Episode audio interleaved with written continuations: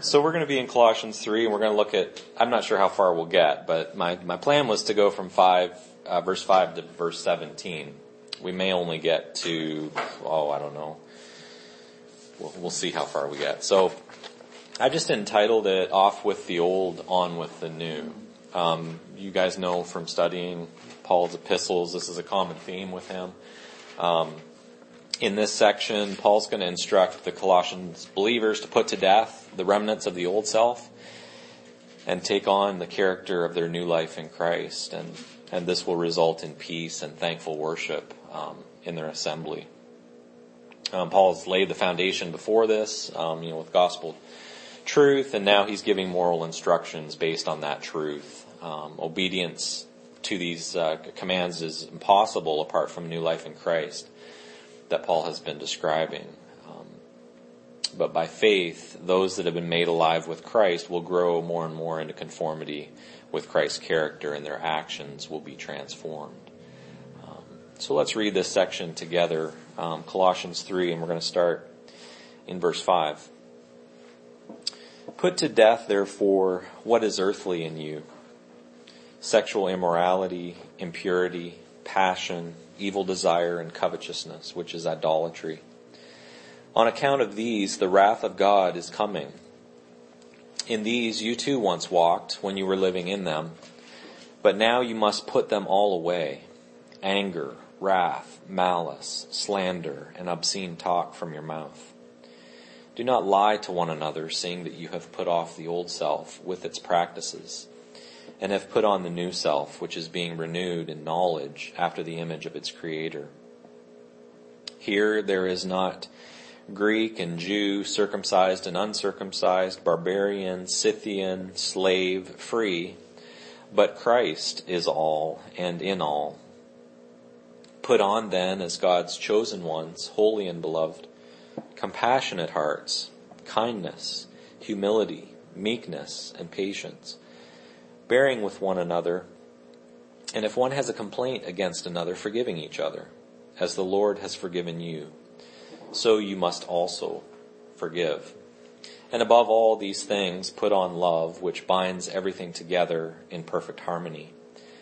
And let the peace of Christ rule in your hearts, to which indeed you are called in one body. And be thankful. Let the word of Christ dwell in you richly, teaching and admonishing one another in all wisdom, singing psalms and hymns and spiritual songs, with thankfulness in your hearts to God. And whatever you do in word or deed, do everything in the name of the Lord Jesus, giving thanks to God the Father through him. So at the beginning of this passage, we are commanded to put to death the old self. Um, we saw in chapter 2 uh, that Paul rejects legalistic asceticism. That's what was being put forward by his opponents as false teaching. But here he calls believers to become in practice what they are in principle, and that is uh, dead to sin and alive to God. And he's not criticizing the body, uh, the physical body, but we cannot be passive uh, about sin and its members. We um, the way of life for a believer should not be incompatible with the new life in Christ. And this putting to death imagery, I mean, it's it's violent imagery um, in in our you know modern 21st century context in our culture.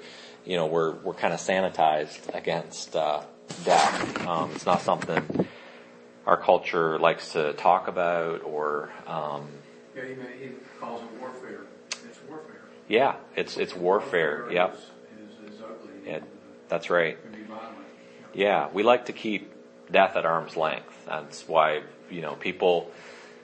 You know, if you talk to the world about death, they don't want to talk about death. It's it's put away. We our culture um, idolizes youth and and young, um, and they don't like to talk about what's going to happen. Exactly, what's going to happen at the end is not is not what they want to talk about because we know um, God has put you know the truth that He is in their hearts, and they see it all around them from creation and the test the testimony of of God's general re- revelation. Um, and that uh, there's there's accountability. Um, it's pointed unto man once to die, and after that, the judgment. So our culture tries to put that away. They don't want to talk about that. You know, we outsource our killing to Kroger, as Pastor Farrell likes to say. Uh, those that are against hunting, you know, we, we don't want to see, uh, we want to eat the meat, but we, we don't want to see how it gets on our plate. So, um, I remember a, a, situation several years ago, um, where the Queen of England was, was criticized for what was really an act of compassion. She was, um, watching a, a, pheasant hunt and, um, the men and ladies were out there with shotguns and, uh, one of the retrievers brought her a bird that had been hit but wasn't dead. And so um, she wrung the neck of the bird um, to kill it instantly. Um, that wouldn't have been a story except for there was a photographer there and, and film crews, and so they captured this this moment. And um, you know, it wasn't a pleasant image. You know, d- d- death and killing is, is is not a pleasant image, even though she was doing it out of compassion.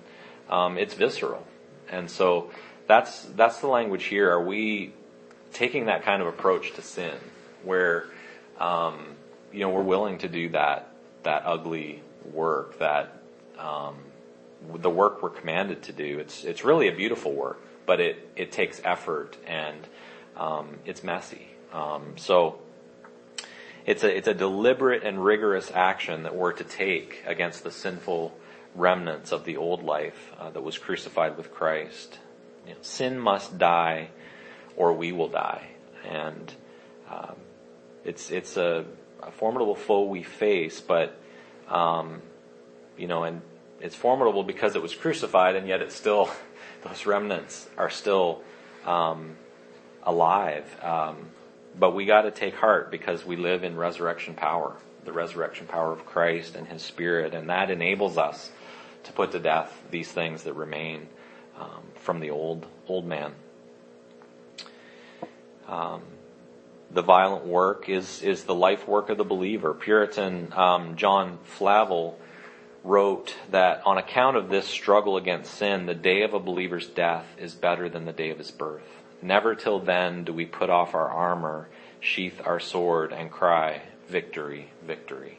So the sword is always out and always hacking to death uh, sin and, and the remnants of it in in our old life, or the remnants from our old life, I should say.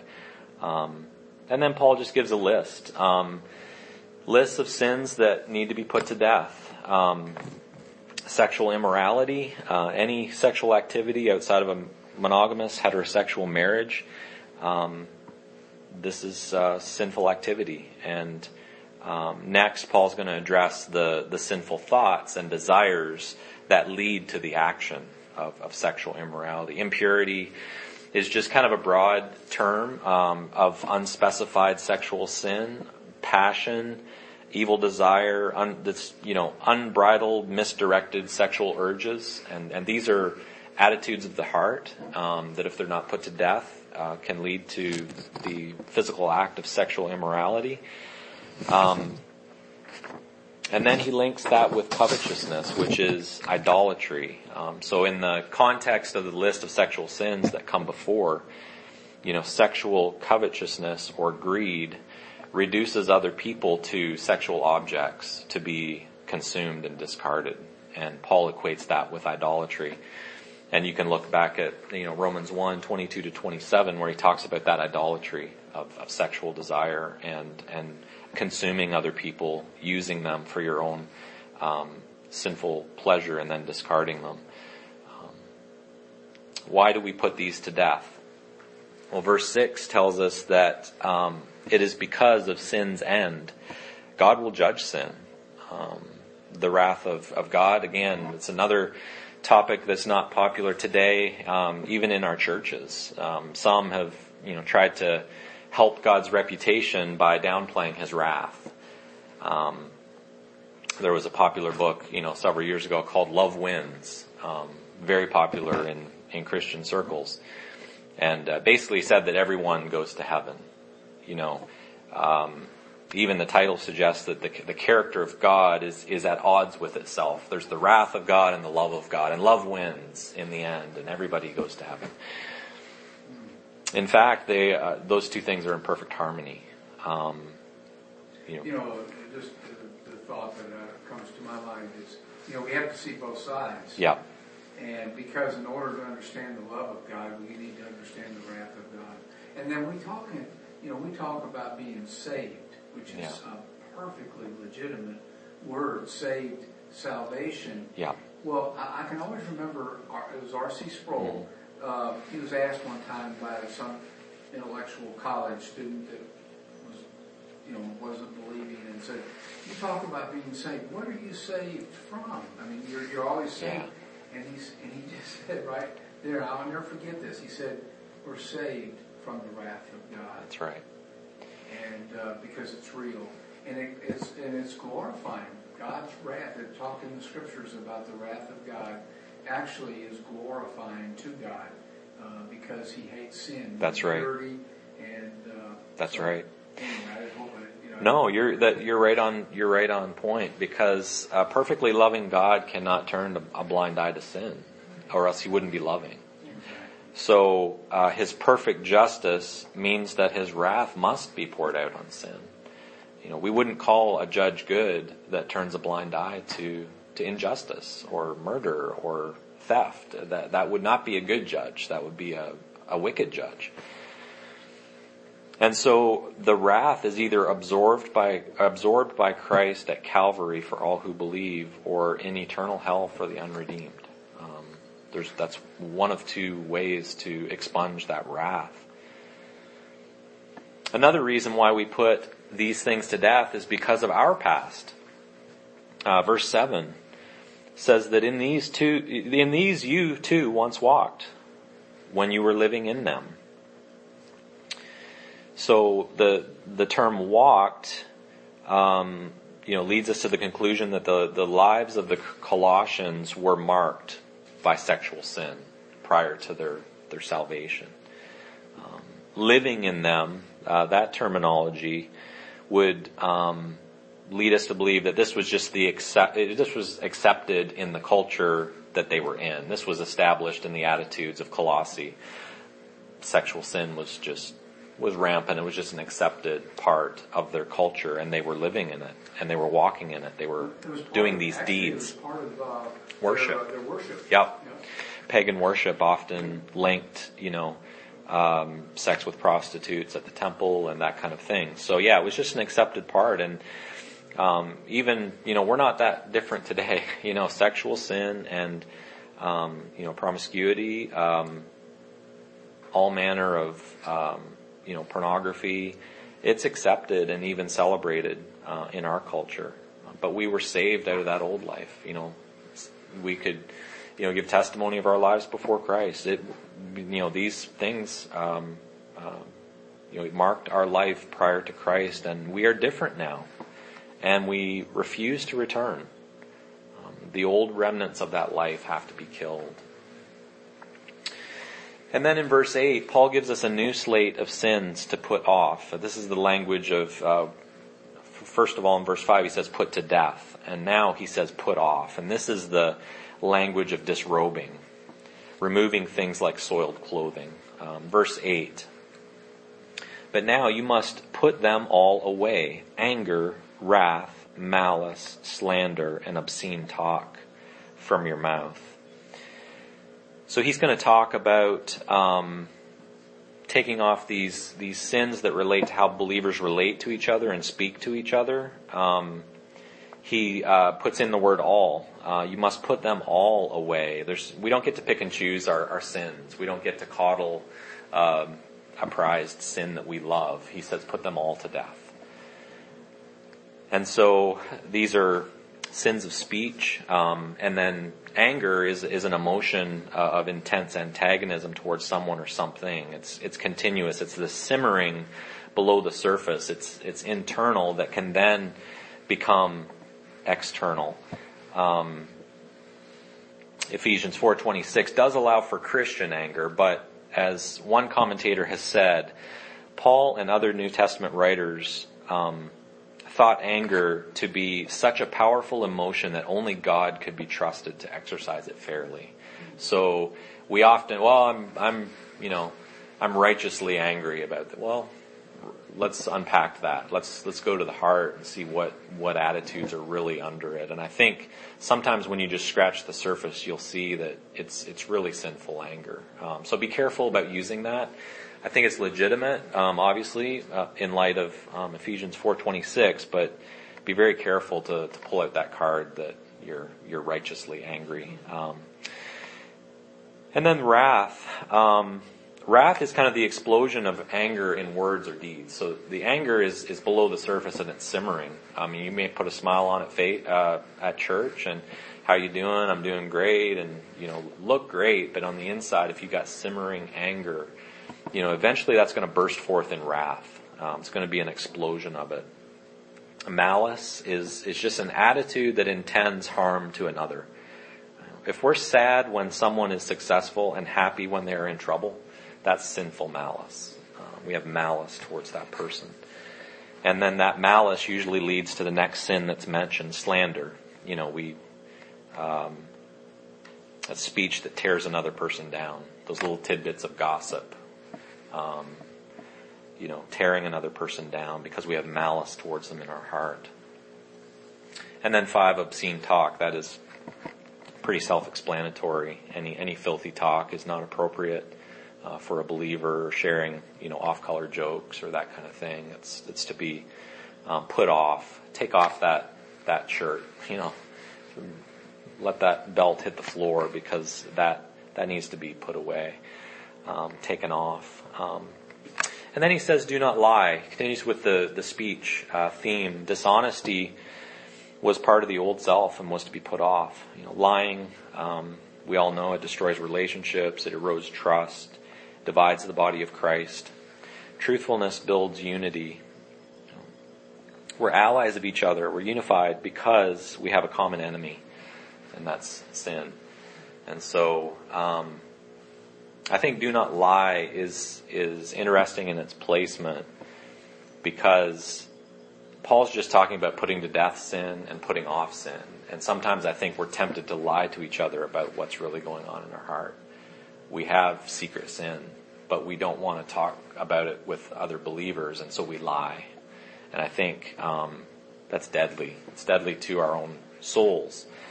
And um, like I said, it just it splits. It, it, it, the unity of other with other believers is not there because we're just not being honest with with others and putting on a, a facade like um, everything is okay. But you know, if we were to take back the the jacket, the, the clothes are soiled, and we're, we're not being honest about that.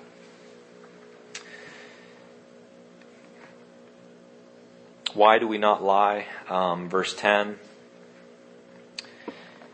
because we have exchanged selves. The old self is gone, and the new self um, is alive uh, in Christ. We don't remain unclothed um, to put the dirty clothes of old self back on but the new self is being transformed into the likeness of Christ. His image can be seen in the in the character traits we're going to be looking at in verse 12. So not only are we individually new selves, but corporately we're new people. The old divisions of our race and social standing are done away with in Christ, and we see that in verse 11. Here there is not Greek or Jew, uh, circumcised and uncircumcised, barbarian, Scythian, slave, free, but Christ is all and in all. So the new people of Christ are made up of all these diverse people. And um, Christ is now supreme in, in, sanctific- in salvation and sanctification. Uh, what we have in common with each other is Christ, and that is supreme in our relationships. So you know, the ethnic um, divisions, uh, you know, Greeks and Jews, um, circumcised and uncircumcised would be, you know, previous religious divisions are done away with. Barbarian, those were people who were outside, who did not speak Greek, were considered lesser people in, in that culture. And then you had Scythian, you know, these are social standings, barbarian, Scythian. Um, Josephus the Jewish historian called um, the Scythians little better than wild beasts. You know, they were they were the worst of the worst. They were, you know, uncultured. They're from a distant land. You know, they didn't, you know, basically wild beasts, and they were being saved and brought into into fellowship, and that division, that social standing that divided before is is done away with. Even slave and free economic divisions.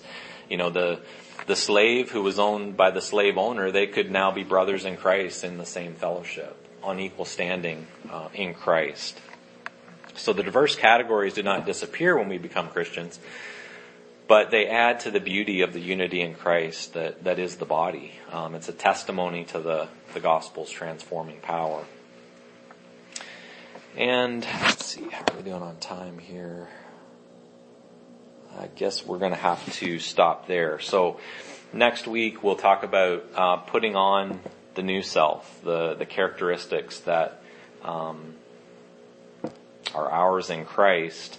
Uh, they are characteristics of Christ that should become characteristics of our our new life in Christ. So we're going to talk about that and how that is um, in contrast to what we we covered today. So that was a, a short one, but uh, it was good to good to fellowship with you all this morning and get to know how everybody was doing and be able to pray and um, lift these things up to the Lord. So uh, it's been good good to be with you all this morning, and we'll I'll pray and then we'll go on into the next service.